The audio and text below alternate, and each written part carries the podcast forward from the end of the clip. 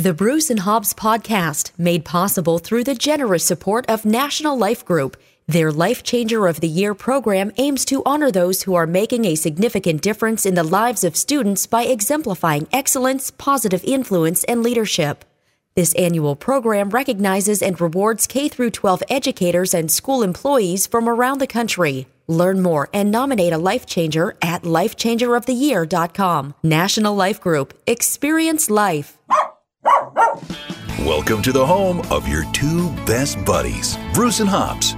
Join the conversation right now at bruceandhobbs.com. And now, here's your hosts, Bruce and Hobbs Zeman. Hello again, my animal loving friends. Welcome to a brand new Bruce and Hobbs radio podcast, a podcast that we put together every other week for people like yourself who love animals and care about their welfare and want to make the world better for them. The show is all about animals all the time, and we're thrilled to be back with you. If you're new to the show, I'm Bruce, in theory anyway, the voice behind the program, and to my right is little Hobbs, the canine star of the show, and more importantly, my best friend who I do absolutely everything with. Hobby, how are you, little guy? That's fantastic. If you've heard us before and are a regular subscriber or downloader, welcome back. And if this is the first time you've heard about us or downloaded the podcast, thanks for checking the show out. The podcast is about animals, and our goal is to help you learn about them, become informed, and hopefully become the best pet parent possible. Along the way, we spotlight those special people and those important organizations who help animals, and we share their stories. We get a lot of feedback about the program, and that's what makes it so special to us. Your thoughts, comments, suggestions, all important. Connect with us on the web, bruceandhobbs.com, on Facebook at Bruce and Hobbs, your two best buddies. Twitter, you can subscribe on iTunes and get our newsletter with the show link attached by emailing us at info at bruceandhobbs.com. If you're listening to this show, you obviously already love animals. They're a part of your life and an important part of your family. You want the best for them. You take care of them. You love them. You protect them. That being said, life happens. It would be great if we could put all of our family members into this big bubble and never have to worry about anything bad happening to them, but you know that's not realistic.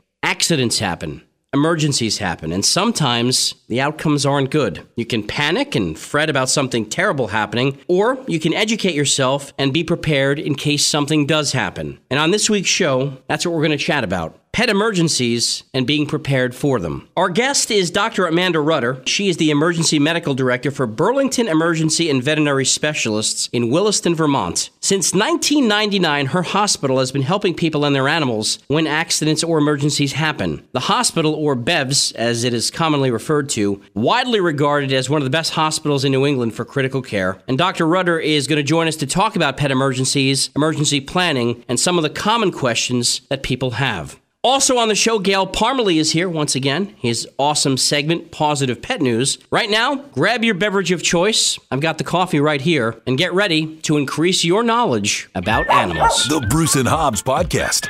Visit bruceandhobbs.com anytime to access our program archive. Listen on your own schedule, anytime, day or night. Hobby and I are glad you're joining us. We certainly hope that you enjoy the podcasts and find them useful. We try to cover multiple aspects of the animal world animal rescue, animal welfare, animal nutrition, animal rights, and a whole bunch of other different topics. We have experts from around the world and many different organizations on the show to increase awareness, to get you the information you find important and want to learn more about, and to help you become the best pet parent possible. And along the way, if you like what you hear, tell a friend about us and let them know that at Bruce and Hobbs Radio, we really are all about animals all the time. Our guest this week is Dr. Amanda Rudder. She is the emergency medical director with Burlington Emergency and Veterinary Specialists in Williston, Vermont. She joins us to discuss pet emergencies and emergency planning. Now, before we get into this discussion, if you're wondering how I know for certain that this is such a great hospital, I can tell you I know for certain that this is the case because back in 2013, this hospital and its talented team of doctors saved Hobbs' life. He had hurt his back, he was paralyzed. The team at Bev stabilized him, saved him, and helped him walk again. I never forgot that. Years ago, before I started doing this show, I promised myself that if the Bruce and Hobbs podcast ever became really popular like it is now, I would make sure to tell the world about this wonderful hospital and the miracles that they make possible there. This week, in having Dr. Rudder on the show, I get to keep that promise. Dr. Rudder, thanks for joining us today. My pleasure. So, Dr. Rutter, BEVS or Burlington Emergency and Veterinary Specialists is widely regarded as one of the top hospitals in New England for animal care. Today, we're going to talk about pet emergencies and emergency planning in general. But before we do that, your hospital is amazing in terms of capabilities to deal with emergencies. It's a pretty special place. I absolutely agree. I feel incredibly lucky that I get to be a part of this team and that I get to be a part of what we do here. Can you tell us a little bit about some of the hospital's areas of expertise?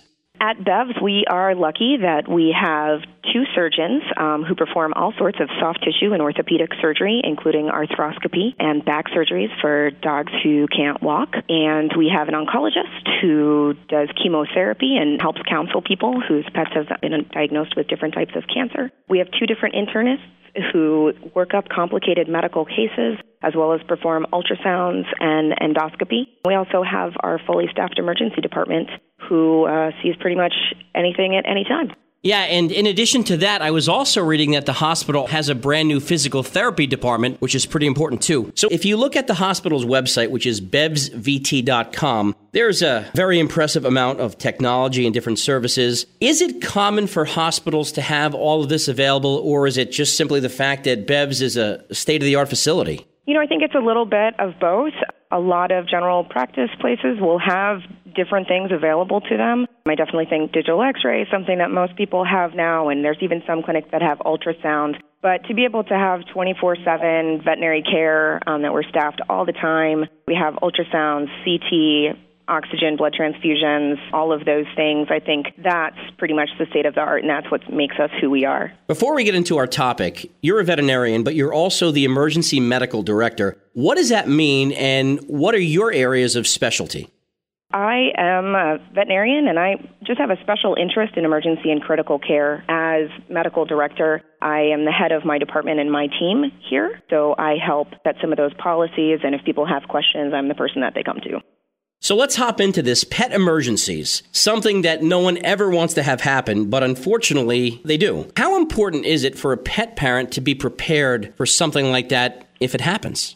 I think it's important. I think it's also important to realize that there's some things that you absolutely just can't prepare for. You know, your dog or cat getting hit by a car, those are things that we just all hope and pray will never happen. But if something is to happen, I think having like an easy to grab go bag or something like that that has a list of the medications your pet's on, maybe their most recent vaccines or the most recent weight that they were, those can be really helpful to us, you know, at three in the morning when we're here, when unfortunately you're here. It's nice to be able to reference back on that information.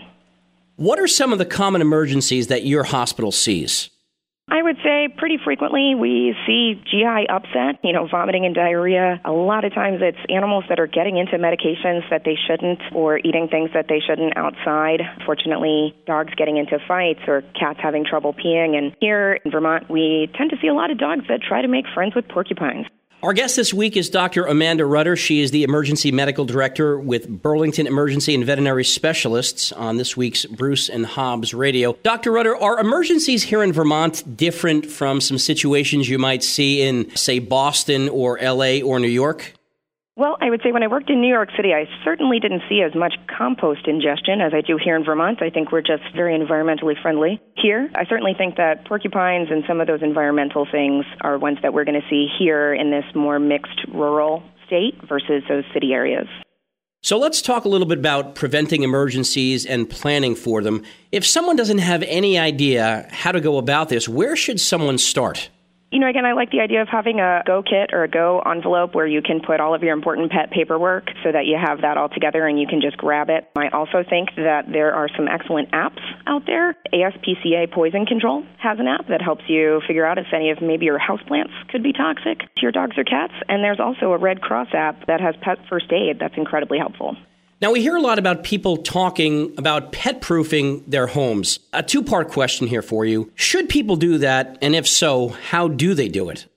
I think making sure that medications are up and out of reach in a cabinet up high, dogs and cats getting into human medications are some of the top things that ASPCA Poison Control gets phone calls about. And certainly making sure that some of those foods that are not good for them stay out of the way raisins, grapes, coffee, chocolate, those kinds of things that they're up and away from those counter surfers. And I do think that for young puppies and kittens, making sure that the electrical cords don't look too tempting to play with, because unfortunately that's another emergency that we tend to see. I've often heard about people having a first aid kit at their home for pets. Is that necessary, and do you think that's something people should have? I think it's super helpful to have. You know, I, I think there's absolutely nothing wrong with being extra prepared. I think in a first aid kit, maybe having an unopened bottle of peroxide. Occasionally, that's what we might tell people to use to induce vomiting if pets have gotten into something. Having some triple antibiotic ointment for some small wounds, a little bit of bandage material, a leash and a towel, some like saline eye wash, and maybe some Benadryl. I think those would be great things to just keep together in a little kit. Now, assuming someone's companion animals have regular vet visits in an emergency, does it help if the vet has the animal's records on hand or is familiar with the animal, or is this a case where if something happens and they have to go to BEVS, you guys can access that? Unfortunately, we don't have any access to medical records, much like when you go to the human ER. They most of the time don't have access to the records from, from your general practitioner. So I think that, again, having a copy of those records is super helpful, but if you don't have it, it's okay. You know, we'll figure it out together. So let's say that someone gets an animal for the very first time and they have no idea how to make sure if they're prepared in the event of an emergency. Can you give us some suggestions building on your experience on how someone can get started? I think that making contact with a veterinarian when you first get that pet, having that first well pet visit is going to help out a lot. I've definitely had people call us at all times just to find out where we are and what we do when it's not an emergency, because of course that's when things are easier to remember. And I think, again, having a little kit together where you've got a little first aid stuff, you've got your medical records. I think those are going to be the things that are really helpful to you. Our guest this week is Dr. Amanda Rudder. She is the emergency medical director with Burlington Emergency and Veterinary Specialists on this week's Bruce and Hobbs Radio. Dr. Rudder, I know this is kind of a tough question to ask, but what are some of the signs that a person could see that might indicate to them that their pet might need emergency care right away?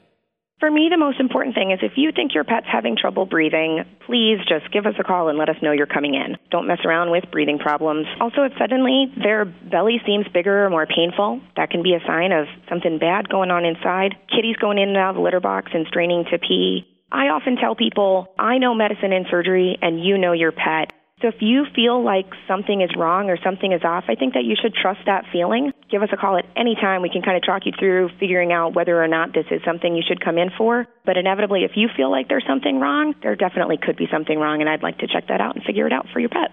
I mean, that makes a lot of sense. I mean, really, nothing bad is going to come out of giving you a call, is there? Absolutely not. We're happy to talk. So I've read that there are pets, when they get injured, they may react aggressively, even to their pet parents or people that they know you come across a situation where you find an animal that is injured. Is there a best way to approach an injured dog or a cat? I am a big fan of using like big towels or blankets to wrap them up. I think it helps them feel more secure and helps keep you protected. There are also some really good pictorials on the internet that will help you figure out how to make a soft gauze muzzle for your dog so that you can pick them up safely. I think it's also really important. I, I got to throw this out there. If there's a dog fight, do not put your hands or face in the middle. I know that your dog loves you, but they are very stressed out and they might accidentally hurt you, and then that's going to end up with a trip to the ER for you as well.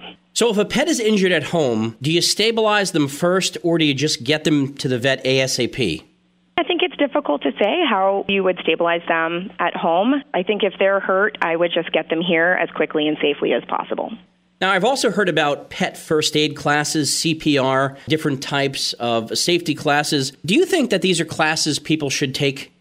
I think that pet first aid can be really helpful. I think it helps improve people's confidence in knowing what they're looking at and feeling like they can deal with things at home. I think CPR is maybe less helpful even in a hospital setting where I have all of the equipment and a fully trained staff and all of the medications, we still have, unfortunately, not a very good return on CPR. I think it's less than 10% of pets will come back. So I think that it might be a good thing for people to take, but I don't know that it's going to be life saving in the field.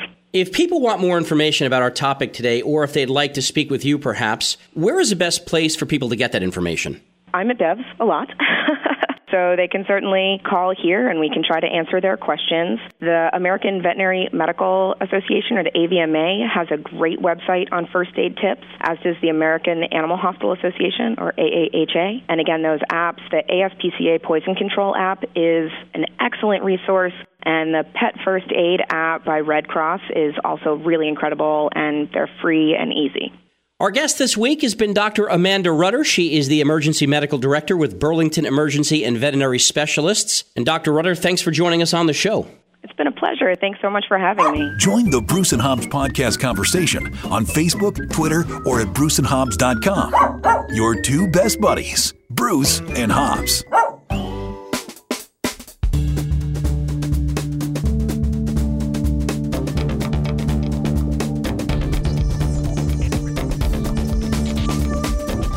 With this week's positive pet news, I'm Gail Parmalee for the Bruce and Hobbs podcast, and here's what's been happening in the world of pets. It's not that unusual to see a dog working with airport security to keep planes safe from explosives.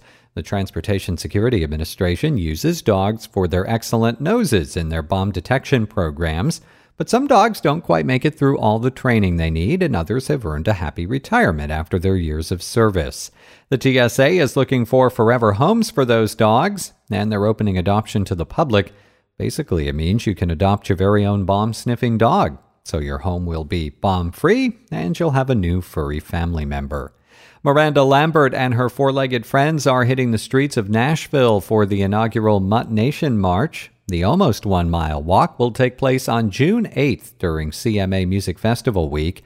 It'll start at Nissan Stadium and end in downtown Nashville. For $1,500, you can purchase a ticket and walk your dog in the Mutt Nation March.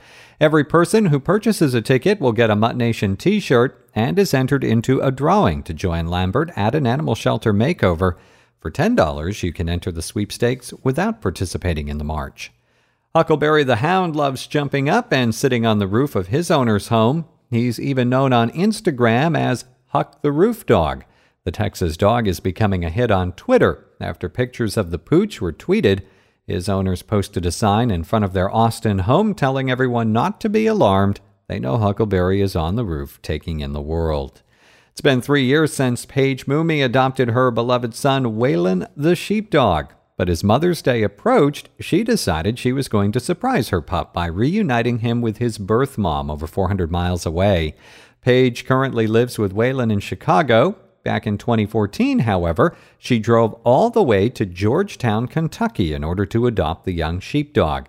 By the time they arrived in Georgetown, Waylon's mother, Addie, was waiting at the top of the hill of her farmhouse wearing a pink bow in anticipation of her son's arrival. The two instantly reconnected, joyfully frolicking about the yard and catching up on some much needed cuddling. And a young kitten got a second chance at life at an animal shelter in Arlington, Virginia. Firefly was very pregnant when she arrived at the Animal Welfare League of Arlington and gave birth to five adorable kittens.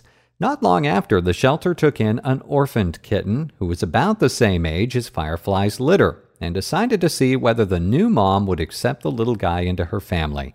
The shelter said in a Facebook post with a video of the cat family that it was immediately clear that Firefly didn't mind having a new kitten one bit. She let him nurse right away. And that's this week's positive pet news. Join the conversation anytime and share your pet related stories with us at bruceandhobbs.com. For the Bruce and Hobbs podcast, I'm Gail Parmalee. Putting a wag in your tail. Well, at, at least a smile on your face. The Bruce and Hobbs podcast. More fun than one dog and one human should be allowed to have in a week. BruceandHobbs.com.